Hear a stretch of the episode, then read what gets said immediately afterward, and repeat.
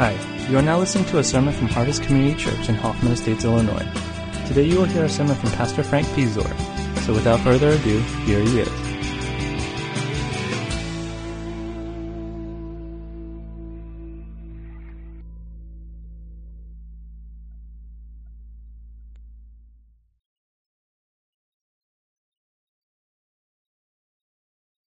A few things before we pray. Um, I want to talk about depression today, and I don't think the Bible, if I understand it correctly, directly deals with depression. In other words, there's not a, a, chapter on depression that just goes straight into it and talks about what it is and how it affects us and how we can overcome it. So we're going to be looking at Elijah and try to work through some of the issues that he was facing or, and uh, relate it to ourselves as well. I also want to know, I'm going to be talking a little bit about myself. I'm not fishing for um, and, and, I don't mean this in a mean way. Uh, when, I, when I share about some of the things that I have seen going on in my life, I don't want to have you, uh, you know, come up to me and say, oh, you know, what I mean? Um, and I, I do love comfort, trust me. Um, but I'm not looking to see or have you walk away from this thinking that I'm a hero. If you walk away with any form or thought of me being a hero, then you've missed the point of all of uh, what I'm going to say today. I also want to include the fact that I am not a clinical psychologist. So some of the things that I, if I say something wrong, and you are a clinical psychologist about uh, depression, trust me, that's my ear, and I'd be more than happy to uh, correct that uh, in the end because I understand that there's a lot more even than what I know and have experienced um, as well. So uh, I also want to think, uh, hope that you at the end of this listen to everything that I say because you might hear something and go, eh, you know. Um, that doesn't sound like you're saying that the way it should be. So try to catch everything in the whole context. Because I think when it comes to depression, especially when it comes to depression in the church, uh, many churches can go, hey, you know what, that's a spiritual problem. Um, just praise the Lord, brother. Just praise the Lord, sister, and uh, you'll get better. I promise. I think there's more to it uh, than that that goes into it. And I also don't want you to go up there and at least be sitting there and thinking, dude, you're weak, man. And uh, I've lost respect for someone who is, is weak like you, which is fine if that's the way you, you want to deal with it. But I really do think depression, as we'll see, is really a, a, a bigger issue than we may give it rise to or give uh, uh, credence to it. And uh, as difficult as that is, is to hear, I would imagine that many of us here do struggle and work through it. And it has nothing to do, well, I shouldn't say that. Um, it doesn't always have everything to do with your weakness as a human, as a man, or as a woman. It doesn't have a, a everything to do with even you being not spiritually in the game, if that makes sense. So there's a whole context. I know it sounds weird as we go through this. Hopefully you do follow me. If uh, I do say something, and I'm going to be honest, there's something that's a little weird, and uh, you even raise your hand during the sermon, I think I can handle that today. Uh, because I want to be clear. Because if you're sitting there going, yeah, that didn't make sense to me, can you explain that a little more?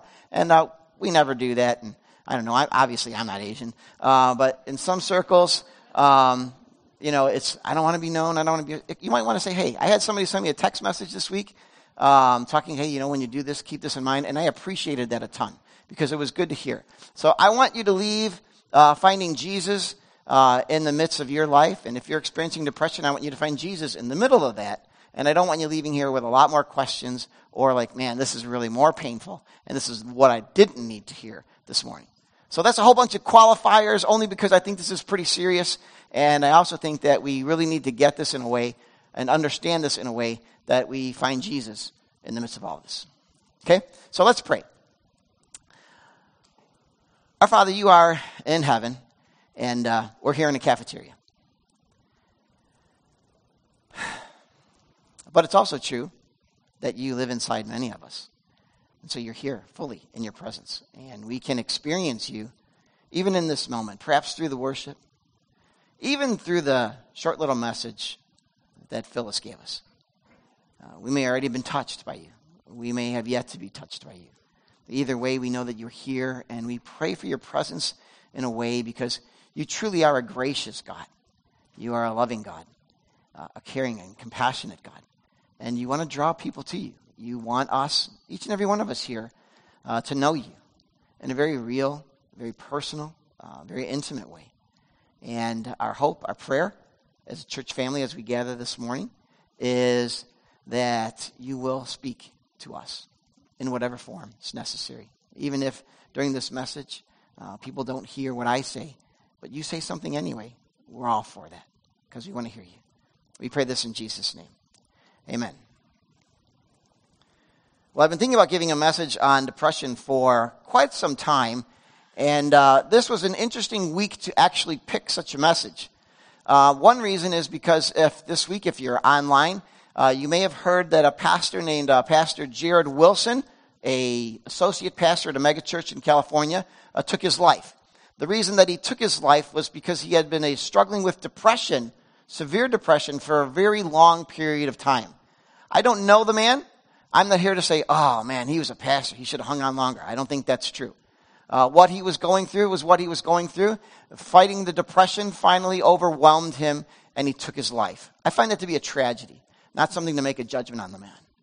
Also, this week, uh, talking to someone, uh, explaining as they were explaining to me their life story and what was going on. One of the issues that they were facing is someone in their life, um, a husband who had lost his wife six years ago, finally took his life because the depression was too great. Uh, he could not handle life because his wife was no longer there. The comfort, the security, all the things, which is in some ways is is a uh, trying to use the right term is a happy thing because that means him and his wife really loved each other. And that's good when people are in their 70s and 80s and they're still like madly passionate about that's great. Uh, but it's a tragedy uh, that he couldn't work through that. But that doesn't mean he's less of a person. It's just a tragedy. It's difficult to hear that story. And so depression is a real thing. It's something that we experience uh, in our world, whether someone's in the church or outside the church. It's there. It's real and it's serious. Uh, for many of us, we may experience bout, bouts of depression. Uh, some of us low grade, uh, some of us very severe, debilitating depression. I don't know how many of you watched This Is Us, right? Anybody? If you watch This Is Us, uh, one of the things that Toby, the character, uh, experiences is severe depression uh, a severe depression that debilitates him. Some people are absolutely positively debilitated by the depression that they feel. They're just absolutely overwhelmed. Others, like myself, experience a low grade functioning depression, but it still affects our lives. And so I want to look at Elijah's story here in 1 Kings 19 and uh, just try to, to, to, get us to a place where, as a church and a church family, uh, we become aware of and compassionate towards those who struggle with such an issue. Here's the context, and we're not even going to read chapter 18, but chapter 18 is basically Elijah has taken on uh, the false prophets of the day. There's about 850 of those guys, and he said, "Listen, I'm going to make you a challenge. We're going to see in the midst of this challenge whose God is really God." And uh, by the end of the story, uh, the winner is God, because being the only true God, the only God that exists, the other gods that these 850 false prophets were worshiping didn't even exist. And so, in a sense, what you have is a victory Elijah has just experienced a physical and spiritual victory. He's won. He has proven that God is God. Uh, I guess maybe in modern terms, if, if, uh, if we're here and there's a basketball tournament over there and they're all unchurched folk, and uh, suddenly they, hey, you know what, we have a stirring of the Spirit of God to kind of walk over and see what these guys are doing at church. About 300, 400 people come in, and suddenly they all become Christians. That would be kind of the victory uh, that Elijah just experienced. And uh, the people are with him for this moment because when he says we got to get rid, when we have to get rid of these false prophets, they get rid of the false prophets. But then suddenly, the story changes. Chapter 19, verse 1.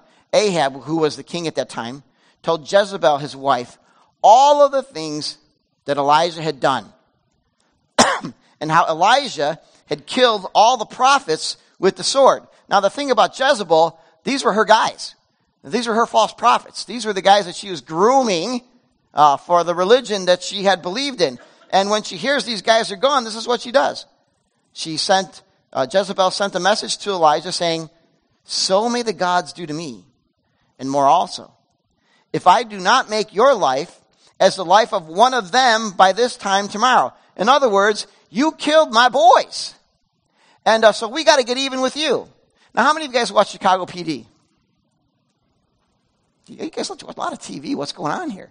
Well, in Chicago PD is kind of one of those things where, you know, one gang member gets killed by another gang member, and you have all this retaliation. So, in a sense, maybe you could say Jezebel is one of the original gang members. I don't know, but probably not. But she says, you kill my boys? Okay, you're done. We're going to retaliate. we're going to take care of you. And let me promise you this, Elijah. By this time tomorrow, you're going to be as dead as them. Now, in our American sort of Christianity that triumphs over all things, this is what we hear that Elijah does.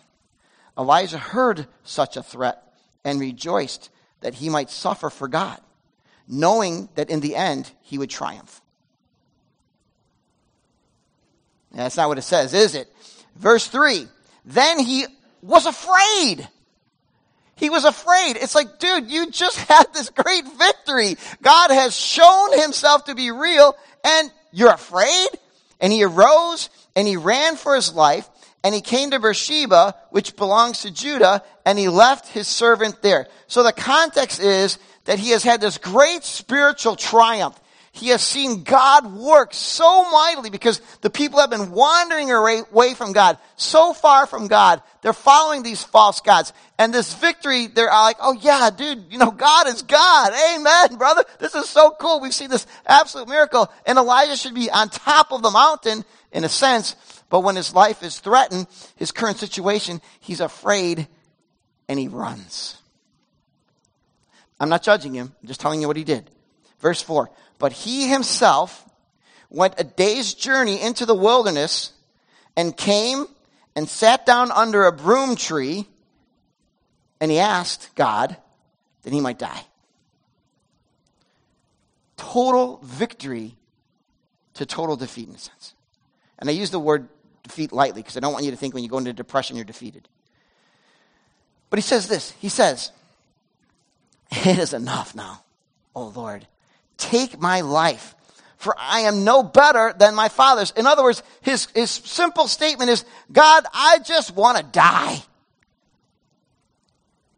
I mean, I'm being threatened. This woman is going to kill me. This woman who hates you with every fiber of her being. This, this woman who I thought we would triumph, we would be victorious, we would win and, and we would knock her off the throne and your worship would be restored and the kingdom would be restored. But it didn't happen that way, God. It happened the opposite. I'm actually scared and I'm on the run and I just want to die. I don't want to live anymore. This is over. I'm through. So I'm going to flip through the slides here of depression so we get an idea of what I, I think Elijah is going through. These are signs of depression. If these are off in some way, which I hope there aren't because I copied them, but if there are, it's my ear because I did make one addition. So can we do the slides because you have it right? Okay, so the first one is this. How do you know you had depression? The first one is, do you feel sad, empty, or anxious? Okay, well, it'll come up there, I'm sure. Do you feel sad, empty, or anxious? And I would say when I experienced my depression late last year, early, um, early this year, I felt a lot of anxiety. And, and if you know about my health condition, and I appreciate every time someone asks me about my health, I always wonder if you're asking because I don't really look well, and you're like, are you okay? But, uh, we're able to go back to the stroke and the heart attack thing, and I appreciate that. But if you, you know that my heart history, for a period of three weeks, I had such a heavy anxiety. I literally feared that I would die. That's how big the anxiety was when I went to sleep. I went to sleep with the thought, oh God, please just let me wake up in the morning. To me, this was a pretty serious situation. So if you're feeling that, you may be experiencing depression. Do you feel helpless, worthless, or guilty? Number three, do you feel hopeless? By the way, you're looking at these and you're going, wow, Pastor Frankman, you're pretty creative on those slides, aren't you? Because you're like, dude, you're so like over the 50s and you can do this? Okay, well, the truth is, Kaylee did this for me, so I will not take credit for it. But do you feel hopeless? And this is why most people take their lives because they've lost hope.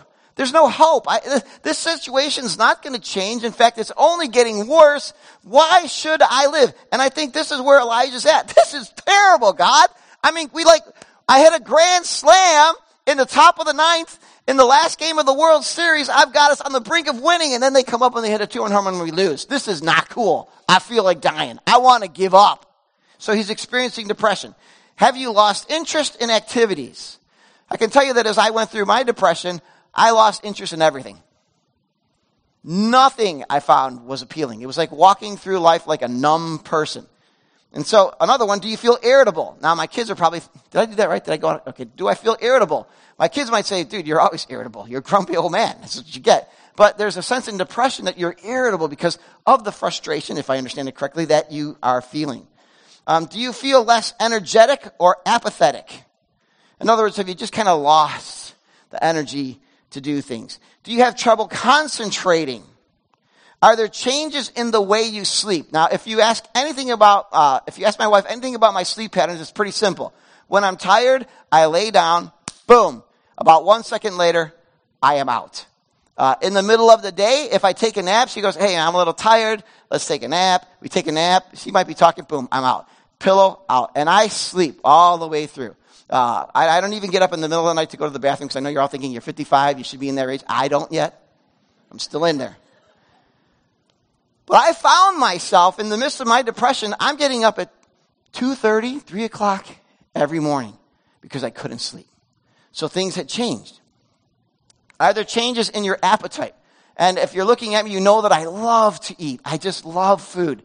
Uh, in a, in a three week period, I got sick for two extended periods of time and I just totally lost my appetite to eat. I lost 18 pounds.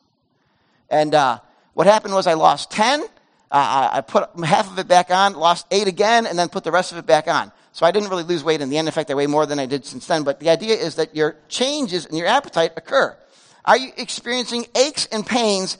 And then this final one is, are you preoccupied with suicide? So, do we have an idea here what's going on? Elijah, fantastic victory. Things are going well until he gets a death threat. He runs, he gets to a place, and he says, God, I just want to die. It's over. He, he's experiencing depression in a lot of ways. And uh, it's the same thing that I had. So here's three things that I want to give us today in dealing with depression. The first one is this God is gracious and brought Elijah to a place of rest. God is gracious. And remember, God is gracious and brings Elijah to a place of rest. Now, this is key. Your experience of depression is going to be different than Elijah's. Your experience of depression is going to be different than mine. I'm only going to tell you what happened with Elijah. I'm only going to tell you what happened with me. And then I'm going to hope that you can work that out in the end and how it actually matters to you. Because remember, if I have a low grade functioning depression, it is not the same as someone who has a debilitating depression that absolutely wipes them out. But God is gracious and brought Elijah to a place of rest. Verse 5. Elijah lay down and slept under a broom tree. And behold, an angel touched Elijah and said to him, Arise and eat. Notice what the angel does not say. The angel does not say, Elijah, what is wrong with you? Why are you here? God will protect you. Wake up and go back there and be bold. Stand firm, stand strong, trust God. There's no word of that. The angel simply comes and says, Arise and eat. It's time to eat. Verse 6 Elijah looked, and behold, there was at his head a cake baked on hot stones and a jar of water. And he ate and drank, and he lay down again. He's exhausted. He's tired. He's experiencing depression. He doesn't want to live anymore.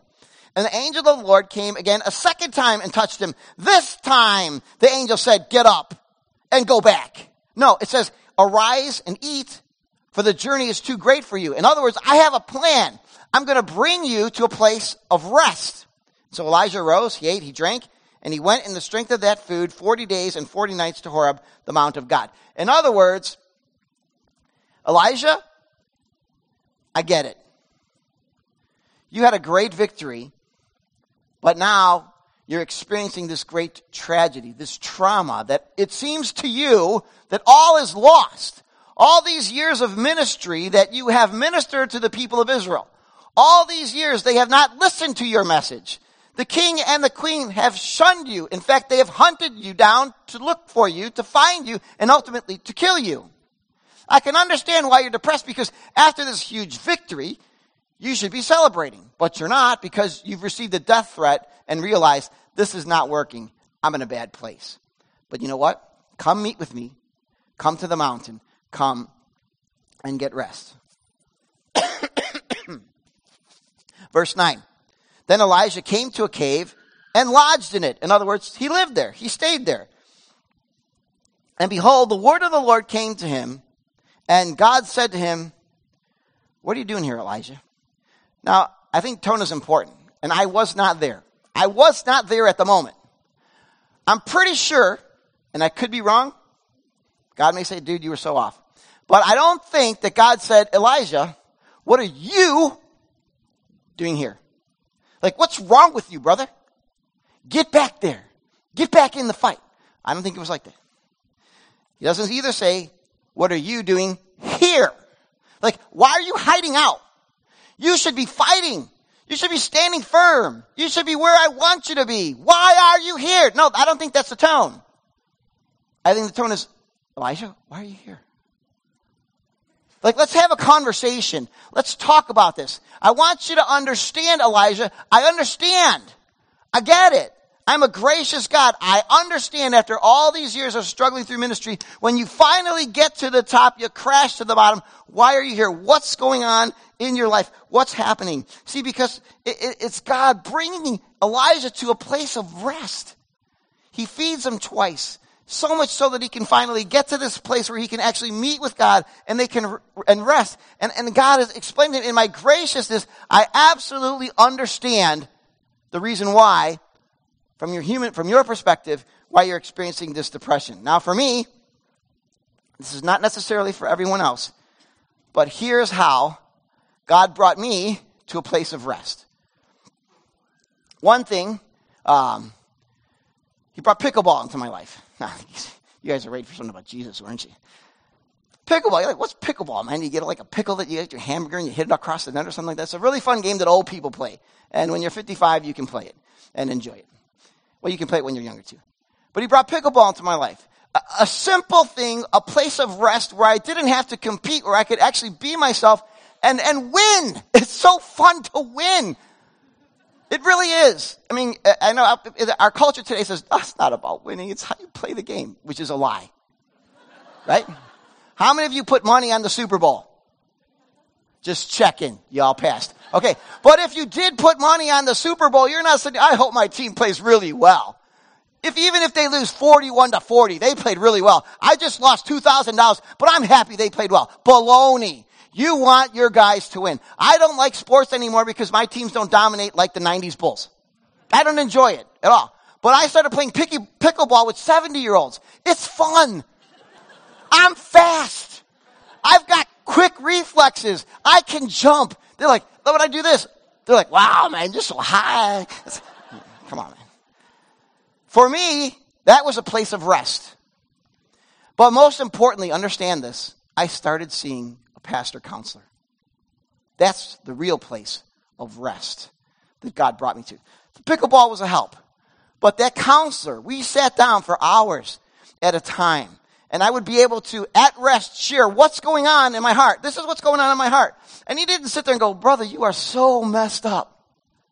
I know I'm messed up. He knows I'm messed up, but he didn't say, he listened to what was going on. And in listening to what was going on, I now had a place of rest where I could be with someone who could let me be where I'm at in the midst of my struggle and I could just be free. Because it's not always easy. I mean, everybody knows that, right? We go to small group and it's not always easy to say, hey, you know what, guys, I'm struggling with my wife.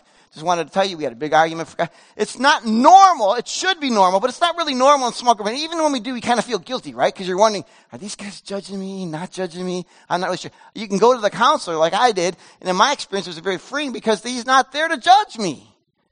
He's there to help and listen. And so for Elijah, he came to a place of rest because that's where God brought him. And for me, God brought me to a place of rest because he brought me to someone who actually listened to what was going on in my life. Which is really important for us, especially when we're experiencing depression. And I appreciated that very much because in him listening to me, it gave me a place to understand the graciousness of God. The gracious God who says, Come on, come here. I understand where you're coming from. Because in, in, part of what I was struggling with in my depression was, God, I, I feel like I feel like a movie scene. You know all those movie scenes now, everyone where you're like the people are sitting in the car and they're just talking there and you're just going, okay, here comes that car from the other way and they're going to get T-boned, right? You know what I'm talking about? That's what I felt like. I felt, God, I just got T-boned. And I'm mad at you because if you knew this was going on all along, why don't you just give me a warning or something and you didn't? And that safe place to be able to just say there, like Elijah, what does Elijah say? That safe place with God. He says, God, I'm done, man. I want to die. This, in the American vernacular, sucks. I don't want to do this anymore. Horrible. I quit. Take my life, please. That's what Elijah is saying. But God doesn't come back and say, dude, come on. He says, come to a safe place of rest. I don't know where you're at. If you're experiencing depression or have, I'm not saying do it my way. I'm not saying do it way uh, Elijah's way. I'm so- saying God is gracious and He wants to bring you to a place of rest. You got to find that place of rest. You got to look for that place, and it might be hard. I remember in being depressed, every sometimes I would tell myself, "Dude, just one more step. Just start walking. Just one more step. Just take that next step. Keep taking the next step. If it's like a harvest mantra. Take that next step. Take that next step, which is a good thing, because that's now some people can't do that. Their depression is so debilitating, they can't even get out of bed. So I'm not telling you, get out of bed and take that next step. I'm just telling you, this is how it went for Elijah. This is how it went for me. We're in a different place. For you, please just take the next step and find that place of rest that God graciously wants to lead you to. Here's the second thing. After all this graciousness, God is still gracious and called Elijah to ministry. Verse 11.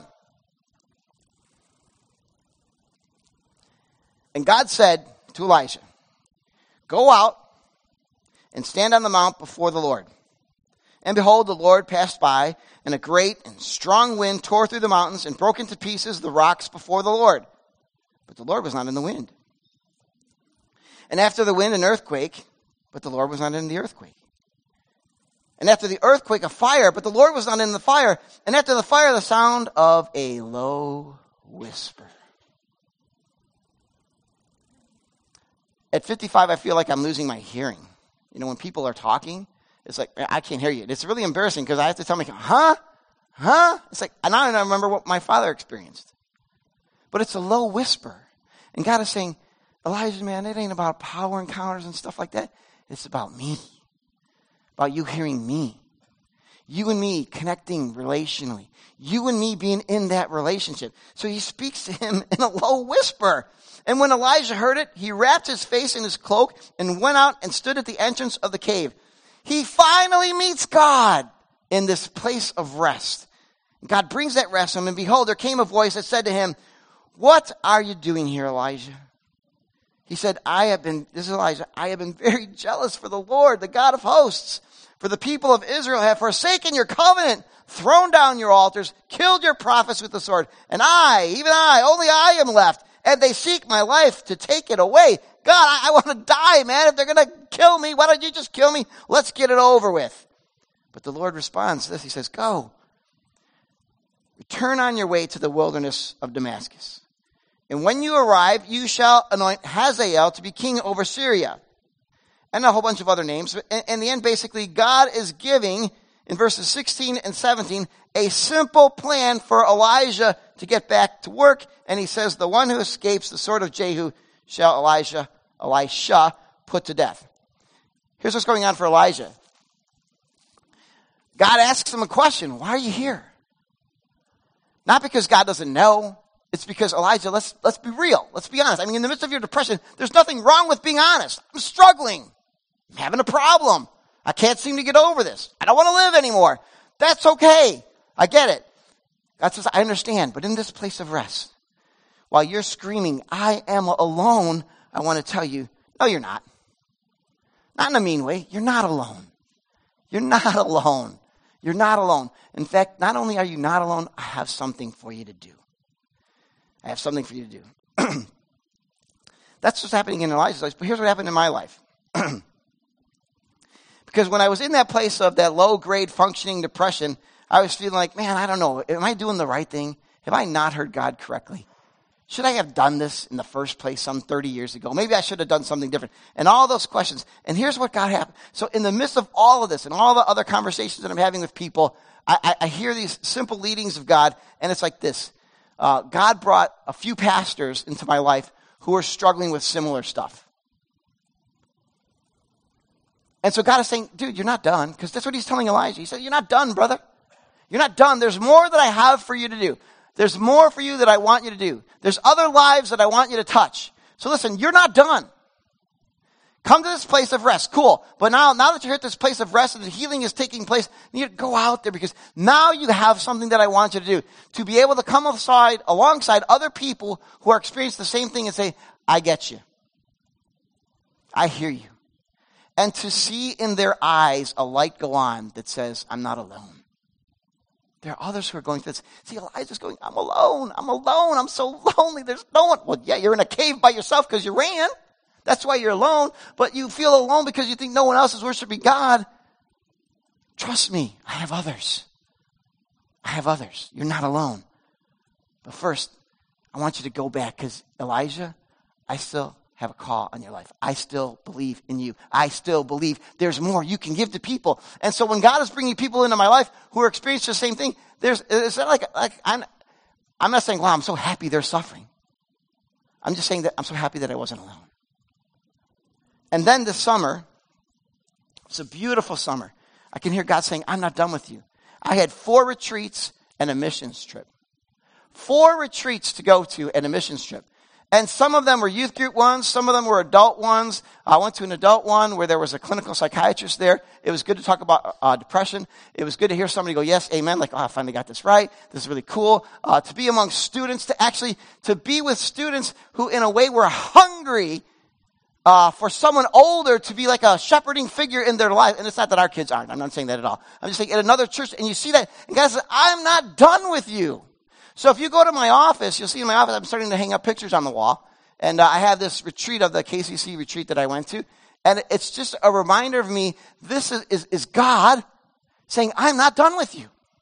It's not over. I understand where you're at. I understand that you're experiencing depression. I'm not done with you because as much as those kids say they touched my life, I really feel that they were given to me, and this could be a selfish perspective, trust me, a selfish perspective is possible, that they were given to me as a gift to say, you can still do this. I'm not done with you. I'm not done with you.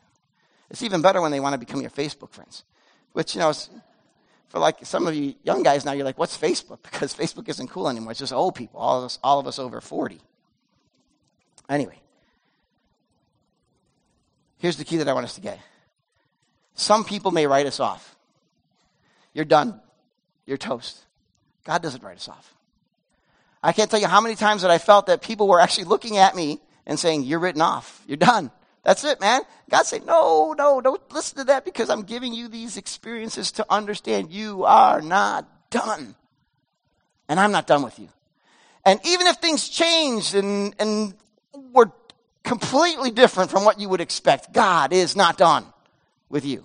And so for me, that was encouragement. So God is gracious. He called Elijah to ministry. That's his experience, not necessarily yours. God is gracious to me because he called me to ministry, which might not be your experience. God is probably calling you to ministry because I really believe that in ultimately the wounded healers are the best healers of all. Because if you haven't gone through depression, you can't really help someone else who's gone through it. The reality is, never having been sexually abused, I cannot minister, in a sense, to someone who has been.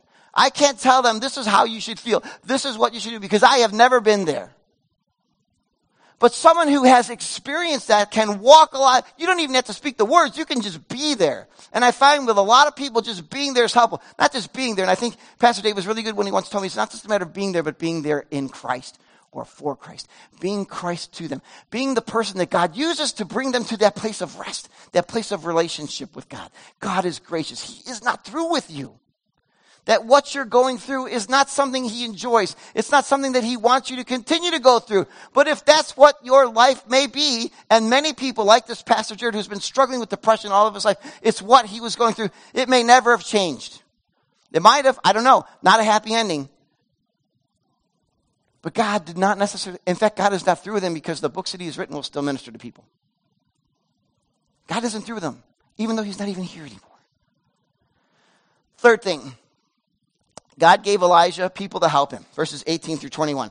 So here's what God finishes. He says, Listen, Elijah, you feel alone, yet I will leave 7,000 in Israel, all the knees that have not bowed to Baal, and every mouth that has not kissed him. In other words, dude, you have a, a, a group of 7,000 people that'll be your church.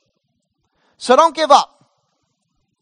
Don't give up. I have 7,000 people. You think you're alone. You're not. There's 7,000 people who are around you. But it gets better. So he departed from there and found Elijah. Because what did uh, God say to Elijah? He said, I'm going to give you an associate pastor or an associate prophet. His name is Elisha, the son of Shaphat. And he went to Elisha, the son of Shaphat, who was plowing 12 yoke of oxen in front of him and he was with the 12th. Elijah passed by him and cast his cloak upon him. That must, have been kind of weird, right? It's like we're sitting here and uh, I say, you know what? I realize I need to retire uh, from pastoral ministry. I'm going to give it one more year. And I take off my shirt and I put it upon Brian Kim's shoulders. Duke, Duke graduate, right? And you're like, what? what? That's kind of weird. Why are you taking off your shirt and just giving it to him? And, it, and it's a way of developing a partnership and saying, listen, this is who I was, and I am passing the mantle on to you. So come and follow me. Elijah comes and follows him. What God does is say, you, you're alone. No, you're not alone. I'm going to give you 7,000 people to be your church, and I'm going to give you an associate pastor who's going to help you minister to these people and hopefully get people to come back to God.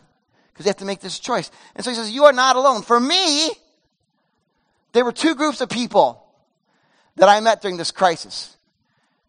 One of them, not so good. The other group who helped me out. There were some people who absolutely made the whole thing worse. Uh, unfortunately. There were people who, when I expressed what was going on, disappeared.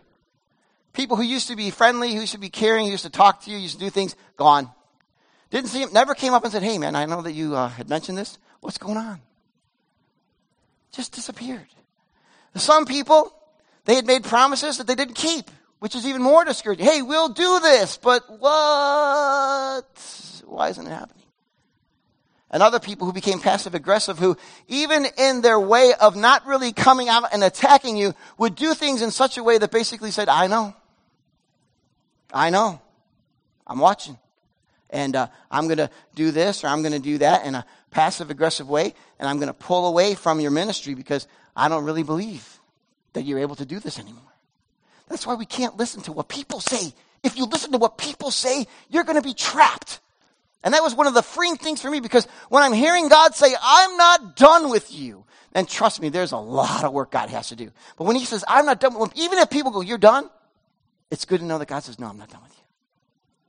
So those are the kind of people that made it worse because you're thinking, Come on, man, we have walked together and in the midst of walking together now, I'm feeling like I'm walking alone. God says, No, you are not alone. Here's what happened. I went to some counselors, you know, like you get advice from people. And uh, I had some very difficult people who are counselors. I had one person tell me, they said this, they go, So what you're telling me is uh, people never went through something like you've gone through. Uh, no one like Jesus, right? Don't you hate when people say that? Jesus, what do you say? Yeah, Jesus, you know, the guy that died on the cross for your sin. And it's like, are you a counselor? What kind, what kind of guy? Uh, like if Peter, you went to a counselor and you said, man, I'm struggling with this. And said, well, you know what? Jesus died on the cross. Get your life together, brother. That's not really encouraging words, right? That's not the way he said it, but that's the way I took it. And you know what? I needed to hear that. See what I said? I needed to hear that. You may not need to hear that. That's fine. I needed to hear it because I needed to hear someone say, listen, just because God is not through with you, just because you're working through this, you've got to understand Jesus has gone through that before you because the hero of the story is not me. It's not about me going to a counselor. It's not about me finding, finding pickleball. It's not me about having counselors around me who would surround me and take care. It's about the fact that Jesus says, I am gracious. I want to bring you to a place of rest. I am not done with you and I will surround you with people who actually care. And those who don't, that's okay because maybe there's something going on there that you don't understand. That's a tough word to hear though. Be like Jesus in the midst of your pain because you don't want to be like Jesus. You don't want the compassion of Jesus. You want the power of Jesus because you want to strike back and you want to win and you want to be victorious. And here was a call to humility. I mean, I had two or three people that were telling me some hard, I had one person, listen man, just don't fight. Obviously opposite from what I wanted to hear. But they said hard words that I needed to hear. Some people need to hear hard words. Some people don't. That was my experience. That was the kind of people I had. I had partners who came alongside of me who actually were with me in word and deed. So it's not like, hey, I care for you. That's wonderful. I appreciate you. But I was, I was absolutely surprised. People would come alongside and say, you know what, really, you do kind of suck at this. Let me help you. Which is like, I was like, that's fantastic because you know what? The reality is I do suck at this. And thank you for the help because I'm just drowning in this. And you came along and did things that actually helped me get to a place to be at rest. Where like when I stand before you today, I can actually say I'm experiencing a sense of new life and joy after a long period of what I felt was real darkness because people came alongside and I said, you know, the one thing I would say this much, we always talk about, um, kids being kids, but the youth group was incredibly helpful the, uh, a good, you know, it's like, oh, you're the youth pastor, you're supposed to minister to them. They come around me, and kids would say, well, I thank you for specific things. Specific things that I would be struggling with, and they would come and say, thank you for this, and thank you for that. And I really appreciate this. One student who told me at the retreat, he said, you get me you get me. And I was like, dude, that's pretty cool because I'm 55 and you're like 18 and I'm not supposed to get you because I'm supposed to be out of touch with everything. And you're telling me you get me? Well, that's great. That's awesome because God surrounds us with people who want to encourage us and give us life because God is gracious. God is gracious because he sent people to Elijah to help him. That was his experience. God is gracious because he sent people to me who helped me through a really deep rut and, and, and family. Family helped a ton. I could just remember when I was, I was falling asleep and thinking, man, if I don't live, who's going to take care of the family? Who's going to take care of my wife? I mean, you know, I, God's going to take care of them and I get all that stuff. But when you're in the midst of that, that's the question that you're asking. Who's really going to take care of them? You know, I mean, uh, uh the only thing, good thing I can think of is like, okay, there's good, good amount of insurance money. That's good. And uh, all their college debt will be wiped out, so that'll be good. But after that, who's going to take care of them? Family was the one, the, people coming around me and helping out. Even my wife, uh, as a counselor, I don't remember what she said now, but she said something that was really hard to hear. And I was like, man, I can't believe you just said that, man. What kind of wife are you? I didn't say that out loud. I am saying it out loud now, though. But she was right.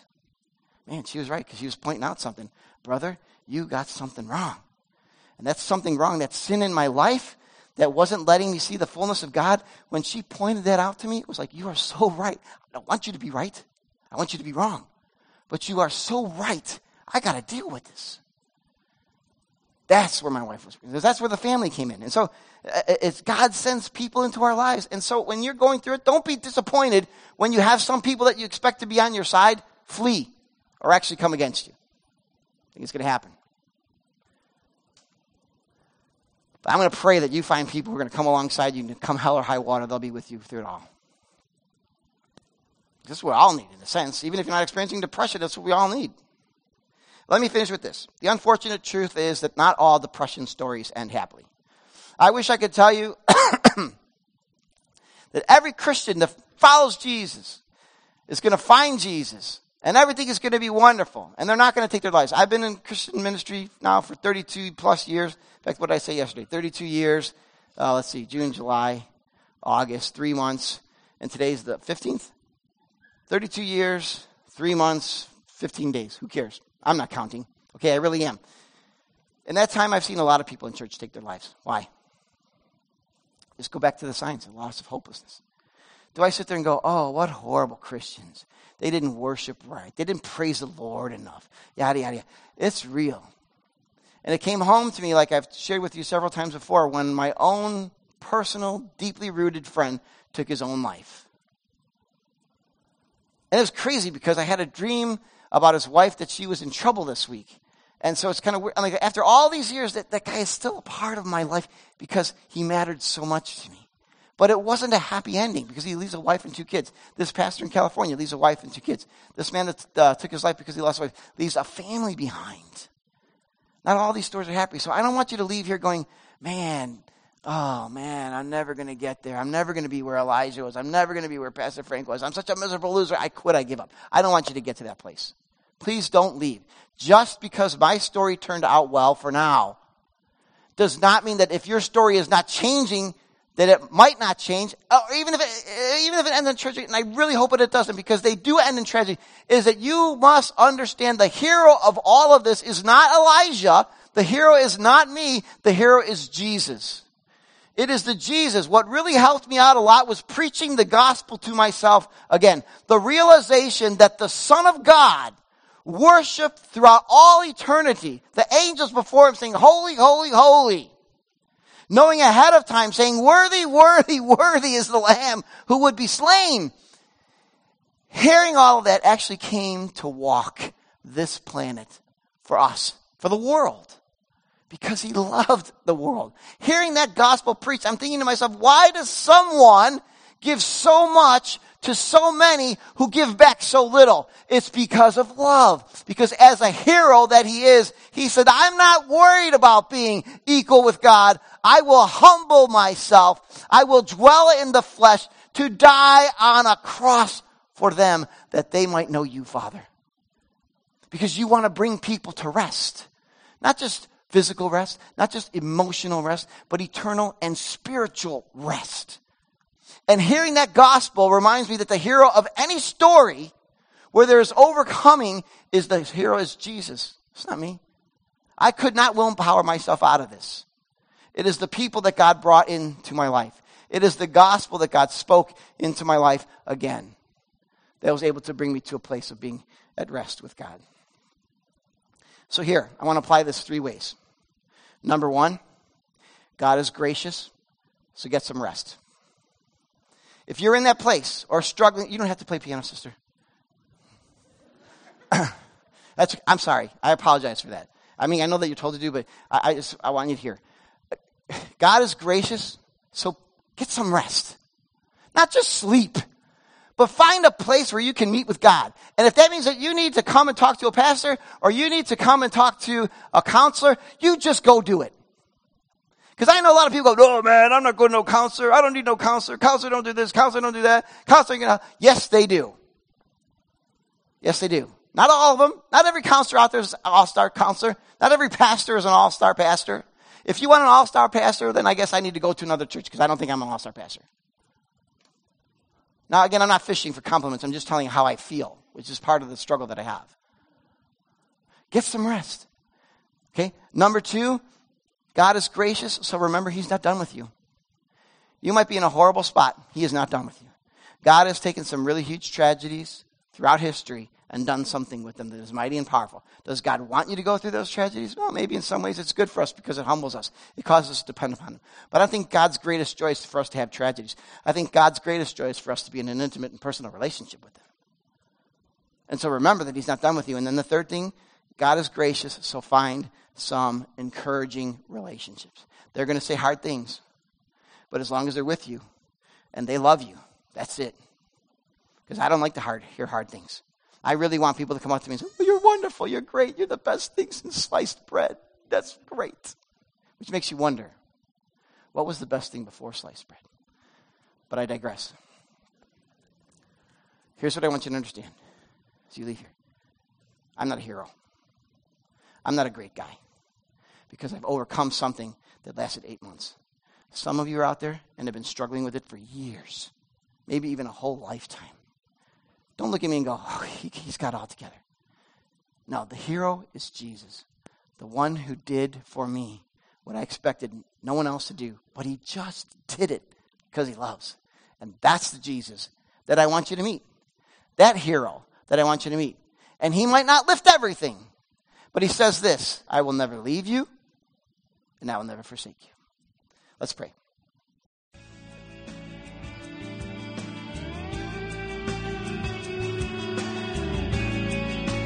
Thanks for listening to the sermon from Harvest Community Church.